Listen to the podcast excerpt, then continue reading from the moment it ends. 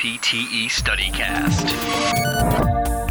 Welcome to NPTE StudyCast. We've got Alicia Flock on the line here talking about ALS. Alicia, what is it? Can you describe it briefly for us? Yes. Well, let's start with what it stands for. ALS is amyotrophic lateral sclerosis. It is a motor neuron disease that impacts the upper motor neurons and the lower motor neurons, which is really important. So these individuals are going to have upper motor neuron signs and lower motor neuron signs. Essentially what happens, there is degeneration of the cortical spinal tracts, the neurons in the motor cortex and the brainstem, and within the anterior horn cells in the spinal cord. All right, so that's a lot of anatomy involved. What's the cause? What are we looking at there? Gosh, they're not really sure why it happens to certain folks. They do believe there may be an environmental aspect, genetic aspect, or an autoimmune aspect, which is probably the top three, but there is no current complete understanding of how to disrupt the pathophysiology of it.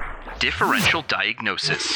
What else could it be? Individuals with ALS, sometimes they'll receive a definitive diagnosis, but oftentimes they are worked up for other conditions that can create similar symptoms such as multiple sclerosis, other lower motor neuron disorders or genetic disorders. Typically they use imaging or nerve conduction velocity or EMG testing to try to tease in why is this new onset weakness or change occurring?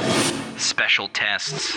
How do you prove it or disprove it? What sort of special tests or signs or symptoms? ALS is a disease process that's going to create upper motor neuron and lower motor neuron signs. So for an official diagnosis, needs to both be present. And also if you're noticing progression within a region to other regions. For example, individuals first noticing symptoms of ALS might notice atrophy in one of their hands. So in order to have an official diagnosis of ALS, this weakness would need to have spread to a different area. For example, atrophy in the other hand or weakness in a lower extremity. This is also a diagnosis of exclusion. So evidence for other diseases would have to be ruled out, and typically that's done with neuroimaging. So from a PT standpoint, what we're looking for is the presence of those upper motor neuron signs, which are things such as hypertonicity or spasticity, hyperreflexia, and or lower motor neuron signs, which is acute onset muscle atrophy, signs of denervation, so vermicular fasciculations, which is where uh, denervated muscle will have twitching that you can observe over the skin. Utilizing those tests and measures to identify presence of those would be key for a physical therapist.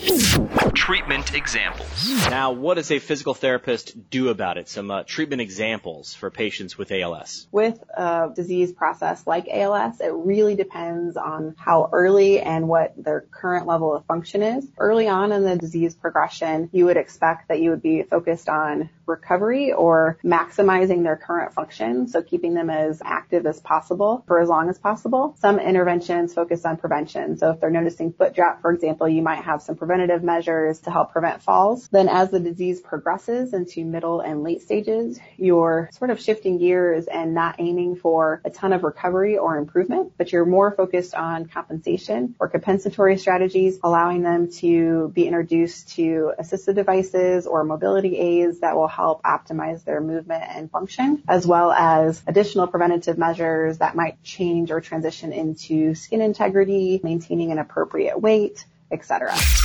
Here's your example question.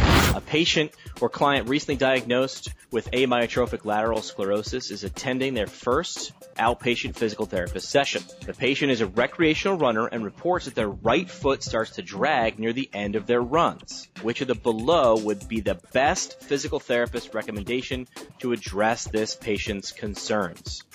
And our answers are A. Discontinue running due to increased fall risk. B. Perform 15 seated dorsiflexions daily. C. Perform a power wheelchair seating evaluation. Or D. Wear a lightweight carbon fiber ankle foot orthoses on the right foot while running.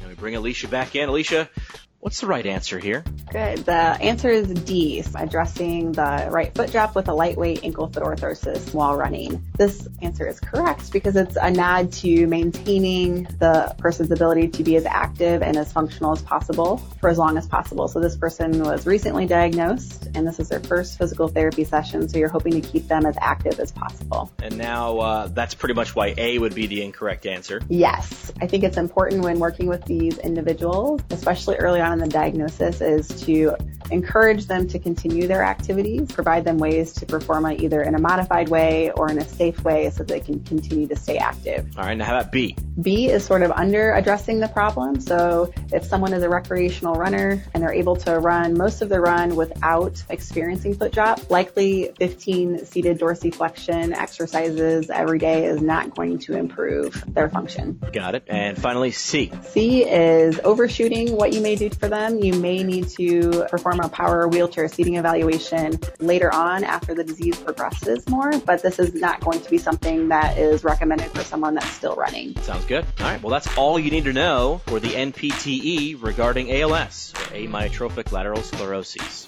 NPTE StudyCast. Brewed by the PT Pintcast.